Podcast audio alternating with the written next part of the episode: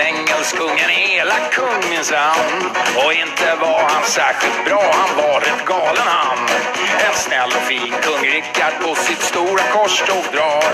Och då tar hans broder John alla slantar vi har kvar. Förskräcklig han nu är som prins var helst en historiebok. Nu finns han kallas en låtsaskung av England. Han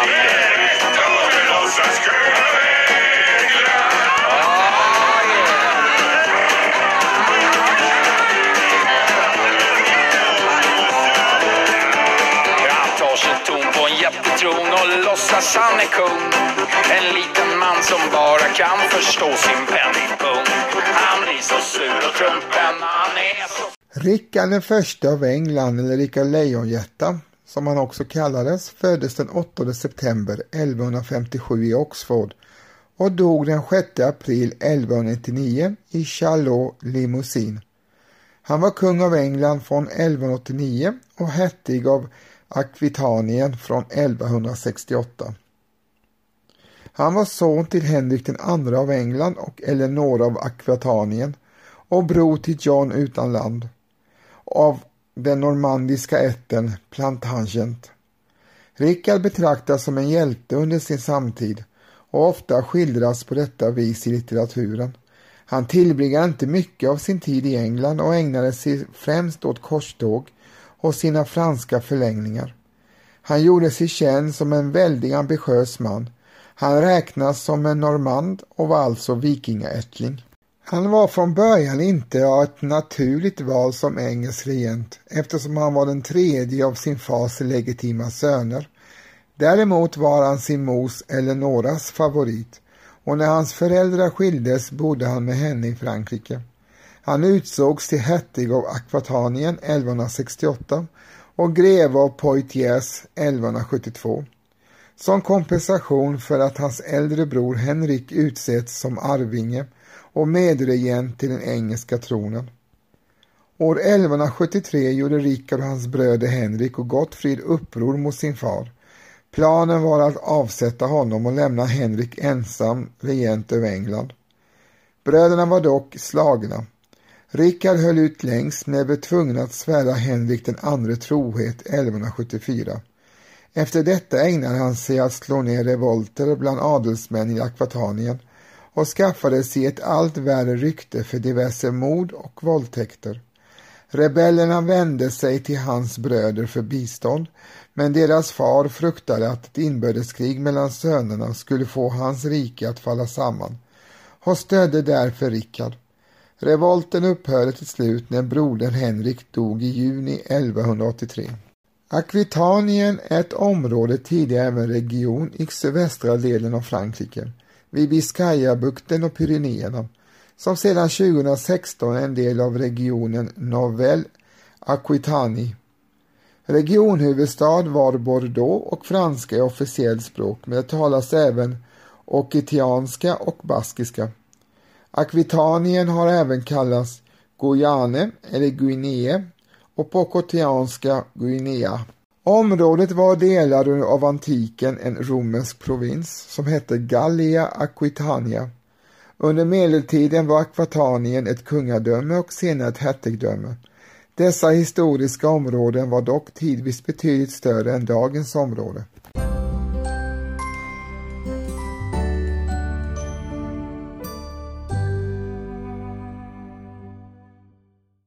Efter att Gottfrid föll till Henrik i döden var Rika som äldste kvarvarande son det naturliga valet som arvinge.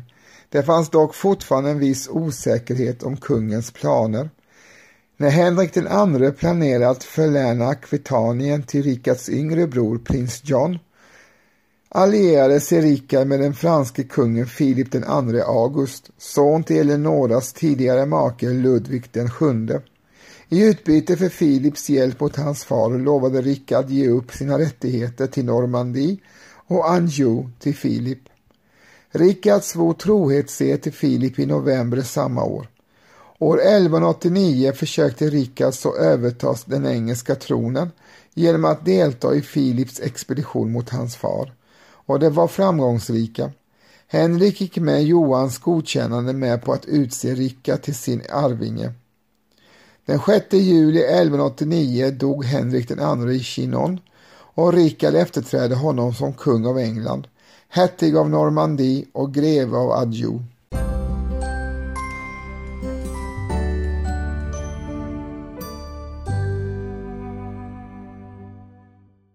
Salahdin föddes 1137 eller 1138 i Tikrit och dog 1193 i Damaskus och han var en kurdisk sultan av Egypten och Syrien samt muslimernas ledare i samband med det tredje korståget. Han grundade Ayyubid-dynastin. Saladin kom från en kurdisk familj och grundade Ayyubid-dynastin som efter hans död fortsatte att härska från Eufrat till Nordafrika. I Egypten efterträddes ayyubiderna 1250 av mamluktsultanerna mamluksultanerna. Salahdins förnamn var Yusuf medan Salah Ahdin är tillnamn med betydelsen trons rättskaffenhet. Patronymikonet Ibn Ayub anger honom som son till Naim ad-Din Ayub. I Europa är han känd som Saladin. Saladins far Naim ad-Din Ayub som var guvernör i Baalbek under seljukerna sände honom till Damaskus för utbildning. När Saladin blev äldre började han tjäna den syrianska sultanen Nur Eddin så som hans far och farbror hade gjort före honom. Han följde med sin farbror som hade befäl över en del av Nur Eddins arméer till Egypten. Här steg han till rangen av kapten och fick befälet över en del av armén. När hans trupper belägrades i Al-Ishkanlish, Alexandria, av de kristna palestinierna visade han prov på stor skicklighet som ledare. När farbrodern avled fick Saladin positionen som storvesir i Fatima-kalifatet i Egypten och åtnjöt en stor makt som emir. Detta oroade de kristna syrianerna och egyptierna. De anföll honom, dock utan framgång, vilket ledde till att Saladin kunde tåga in i Palestina. Nur ed-Din började bli avundsjuk på Saladins växande makt, vilket ledde till en svår balansgång för Saladin, som ville inte förarga sultanen. Nur ed-Din avled 1174 och Saladin ställde så småningom mot hans efterträdare, vilket han besegrade och blev sultan över Syrien och Egypten. De följande tio åren tillbringade Saladin mestadels i mindre krig med kristna samtidigt som han befäste sina territorier. Han byggde ett citadell i Al-Kaira, Kairo, och stod för en stor del av infrastrukturen i området.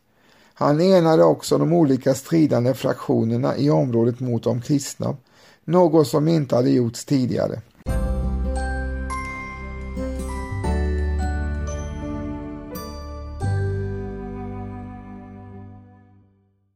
De kristna korstågen hade pågått en längre tid innan Saladin kom till makten. Många kristna befästningar hade byggts upp och med dem en infrastruktur både för pilgrimer som var på väg till Jerusalem men också för handel. Ett fredsavtal slöts mellan muslimerna och de kristna och Saladin som var känd för att stå vid sitt ord höll också sin del av avtalet fram till att de kristna bröt fredsöverenskommelsen med att plundra en karavan på väg till Mekka. Krig förklarades och de kristna besegrades vid slaget vid Hattin nära Tiberias i norra delen av Israel 1187. Reynald av Chatignon, född omkring 1125 och dog 4 juli 1187 var greve i kungariket Jerusalem på 1180-talet. Han var den som anföll den muslimska karavanen under rådande vapenvila, vilket ledde till krig och att Saladin svor att personligen döda honom. Sedan den kristna hären hade besegrats i slaget vid Hattin hamnade Reinald i fångenskap hos Saladin som sedan själv halshögg honom. I kriget stormades kungariket Jerusalem och dess kristne kung Gay av Lusignan samt hans två stormästare och en rad andra personer av hög rang togs till fånga. Nu fanns knappt några kristna befästningar kvar i området och Jerusalem var under muslimskt styre. När dessa nyheter nådde Europa beslutades det efter ett folkligt tryck att ett tredje korståg skulle initieras för att återigen vinna tillbaka Jerusalem. Korståget leddes av Frankrikes kung Filip II August, Fredrik den förste Barbarossa, kejsare av Tysk-romerska riket och Englands konung Rikard Lejonhjärta. 1191 intogs Acre och Rikard Lejonhjärta vann två gånger över Saladin och intog Caesarea och Jaffa. Ett avtal skrevs sedan dem emellan och 1192 överlämnades hela området från Jaffa till Shur, dagens Tyros, på kusten till de kristna. Rikard kunde dock aldrig marschera in i Jerusalem då det ansågs för farligt. Hans arméer hade redan försvagats väsentligt och ett intåg i Jerusalem skulle kunna riskera en total kollaps. De två kungarna lämnade Mellanöstern för Europa och ett halvår senare, år 1193, avled Saladin. För eftervärlden har Saladin varit känd för sin rättvisa, måttlighet, intelligens och okränkbara trofasthet i sitt ord.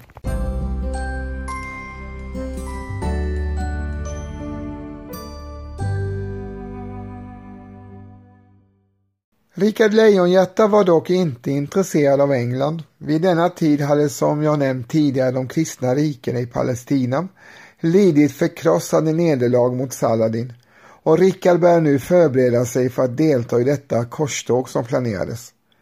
För att finansiera en korsfarararmé spenderade han den största delen av sin fars tillgångar, höjde skatterna och frigav kung Wilhelm den av Skottland från sin tjänsteed till Rikard i utbyte mot 10 000 mark. För att skaffa ännu mer pengar började han utbjuda officiella poster, rättigheter och land till försäljning och samlade till sist ihop en väldig armé och flotta. Efter att hans trupper i Frankrike placerats för att försvara hans tillgångar startade han slutligen sin resa mot det heliga landet 1190, det tredje korståget. Till regenter utsåg han Haug, biskop i Durham och William de Mandeville som dog inom kort och ersattes med Rickards kansler Wilhelm Longchamp. Rickards bror John var inte nöjd med detta beslut och började genast intrigera mot William. Efter att på vägen framgångsrikt ha erövrat både Sicilien och Cypern och lämnat dessa öar i händerna på de allierade befriade korsfararna Akre, nuvarande Akko i norra Israel från Saladins belägring. Här var dock framgångarna slut. Den tysk-romerske kejsaren Fredrik Barbarossa hade redan drunknat i en flod i mindre Asien i nuvarande Turkiet och när både Filip August och den österrikiska hertigen Leopold V övergav företaget stod Rikard helt utan allierade. Han insåg också att han inte kunde stanna kvar i Palestina så värst länge till eftersom både Filip August och hans bror prins John utnyttjade hans frånvaro för att öka sin egen makt. Men Jerusalems murar inom synhåll insåg han att han aldrig skulle kunna behålla staden och tvingades därför vända om. Dock lyckades han innan det med ett av sina stora mål, att kristna skulle få tillgång till Jerusalem. Han tecknade en vapenvila med fritt tillträde för europeiska pilgrimer till den heliga staden Jerusalem.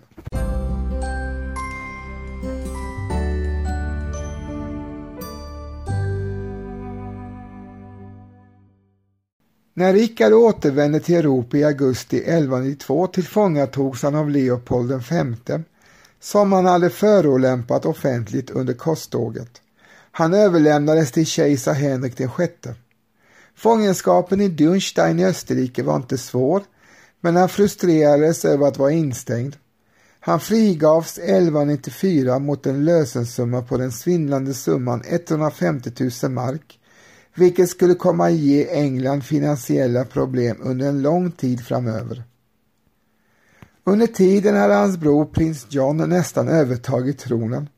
Rickard förlät honom dock och utsåg honom till sin arvinge i deras brorson Arthurs ställe. Rickard reste åter till Frankrike i maj 1194 i syfte att återta de territorier han hade förlorat under sin frånvaro. Under belägringen av slottet Chalot blev han sårad av en pil och dog av följderna den 6 april 1199 efter elva dagars kallbrand. Enligt en krönikör skall hans chevalieriska order om att benåda, släppa och till och med belöna skytten Pierre Basil har ignorerats totalt efter kungens död och Basil blev levande flodd och sedan hängd. Rickard efterträddes av sin bror prins John och begravdes intill sina föräldrars grav nära franska Chinon.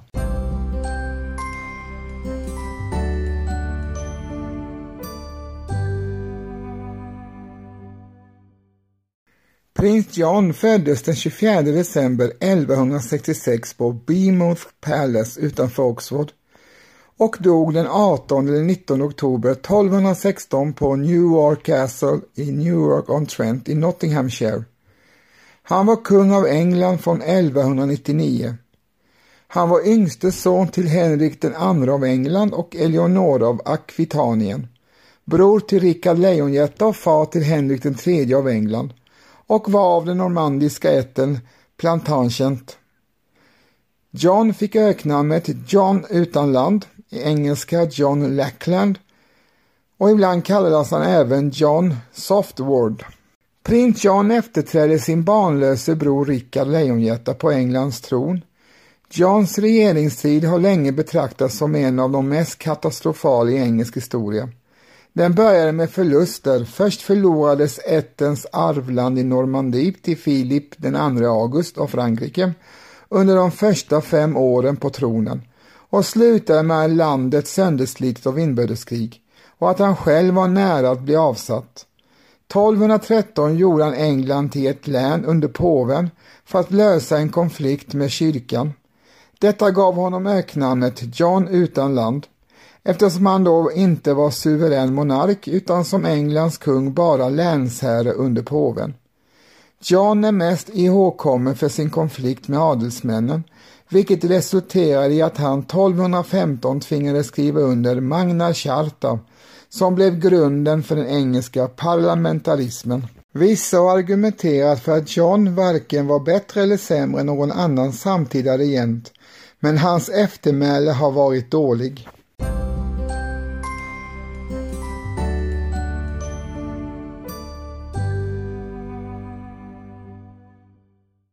Magna Charta, enligt korrekt latin Magna Carta, det stora fördraget, kallas det avtal som 1215 slöts mellan den engelske kungen John utan land, adeln och prästerna. Mötet hölls på ängen Runnymede vid Themsen nära Windsor Castle.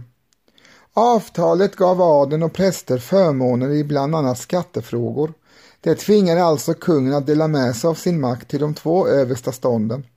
Kungamaktens anspråk på suveränitet begränsades således.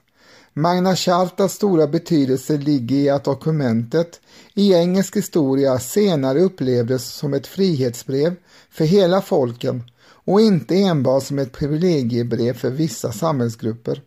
En av de centrala bestämmelserna i dokumentet är klausul 39 med följande lydelse, citat, Ingen fri man får häktas, fängslas, berövas sina rättigheter eller tillgångar eller dömas till fredlöshet eller landsflykt eller på annat sätt ofredas eller förföljas annat efter laga dom av sina jämlikar och enligt landets lag." Slutcitat. Magna Charta kan inte betecknas som ett dokument för mänskliga rättigheter för sin tid, men dokumentet har däremot en stor relevans i ett historiskt sammanhang vad angår de mänskliga rättigheterna. Magna Charta innehåller en del som kan sägas ha inspirerat till idag gällande grundlags fri och rättighetskataloger och till FNs stadga om de mänskliga rättigheterna. Bland annat innehåller den regler mot godtycklig fängslande, det som har det latinska begreppet habeas corpus. Istället får fängslandet enligt dessa regler endast ske efter domstolsbeslut, häktning, eller efter laga dom och rättvis rättegång. En princip som blivit stilbildande för senare tiders bestämmelser. Som praxis har häktning ersatts med olika former av borgen i anglosaxisk rätt med rötter i Magna Chartas förbud mot godtycklig häktning. Dokumentet blev omtvistade redan under åren efter underskriften och efter ett andra uppror under Simon de Montfort som hade rötten i att förverkliga Magna Chartas principer, då särskilt att hävda adelns rättigheter mot kronan, kom det första engelska parlamentet att sammankallas i januari till mars 1265 innan de Montforts död i slaget vid Evensham. Parlamentet som institution kom emellertid att överleva och kodifieras under Edvard I av England och hans son Edvard III då den nuvarande indelningen i undre och överhus uppstod. Därmed kom Magna Charta att spela en avgörande roll för den engelska och senare brittiska rättsstatens och parlamentarismens uppkomst. Petitation of Right som skrevs 1628 och som det engelska parlamentet skickade till Karl I som ett uttryck för medborgerlig frihet kom att tillsammans med Magna Charta ses som grunden till Englands parlamentarism och därmed på sikt för den representativa demokratins framväxt. I skrivelsen hävdades fyra principer med rötter i Magna Charta. 1. Inga skatter får åläggas utan parlamentets godkännande. 2. Ingen undersåte får fängslas utan att orsaken anges. 3. Inga soldater får inkvarteras hos medborgare. 4. Krigslagar får inte användas i fredstid. Fyra originalexemplar av Magna Charta finns bevarade. Ett vardera i katedralerna i Salisbury och Lincoln i Storbritannien och två på British Library. Ett senare exemplar av Magna Charta såldes i december 2007 för 21,3 miljoner USA-dollar på auktion i New York. Ni har precis hört mig, Nicke Grozanowski, berätta ett stycke medeltidshistoria med tre figurer och personligheter i fokus, nämligen Rickard Lejonhjärta, prins John som sedermera blev John utan land och den muslimske härföraren Saladin. Dessa tre personligheter sammanfogas i denna historia till en enhetlig historia. Medan Rickard Lejonhjärta befinner sig på korståg för att återerövra Jerusalem från Saladins muslimska styrkor så försöker prins John eh, skaffa sig makten i England medan sin brors frånvaro. Och sedan när Rikard Lejonhjärta återvänder från eh, Palestina så eh, kommer han tillbaka till ett land där prins John försöker, eh, eller har försökt eh, bli Englands nye kung. Rikard förlåter honom och när Rikard Lejonhjärta sedermera dör så blir prins John eh, kung återigen. Jag hoppas att ni har uppskattat det här avsnittet lika mycket som jag. I avsnittets början fick ni höra Stefan Sundström framföra en låtsaskung av England från den animerade Robin Hood-filmen. Och den låtsaskung som åsyftas är ju prins John. Och som avslutning får ni höra gruppen Gotthard framföra Par Deus. Min podd utkommer två gånger i veckan, nämligen onsdagar och lördagar med bonusavsnitt lite då och då, så håll utkik. Och med detta vill jag tacka dig som har lyssnat på avsnittet och hälsa dig hjärtligt välkommen till att lyssna på kommande avsnitt, men även att botanisera i mina tidigare släppta avsnitt. Så än en gång tack för att du lyssnade. På återhörande. Var rädda om er. Hej hej!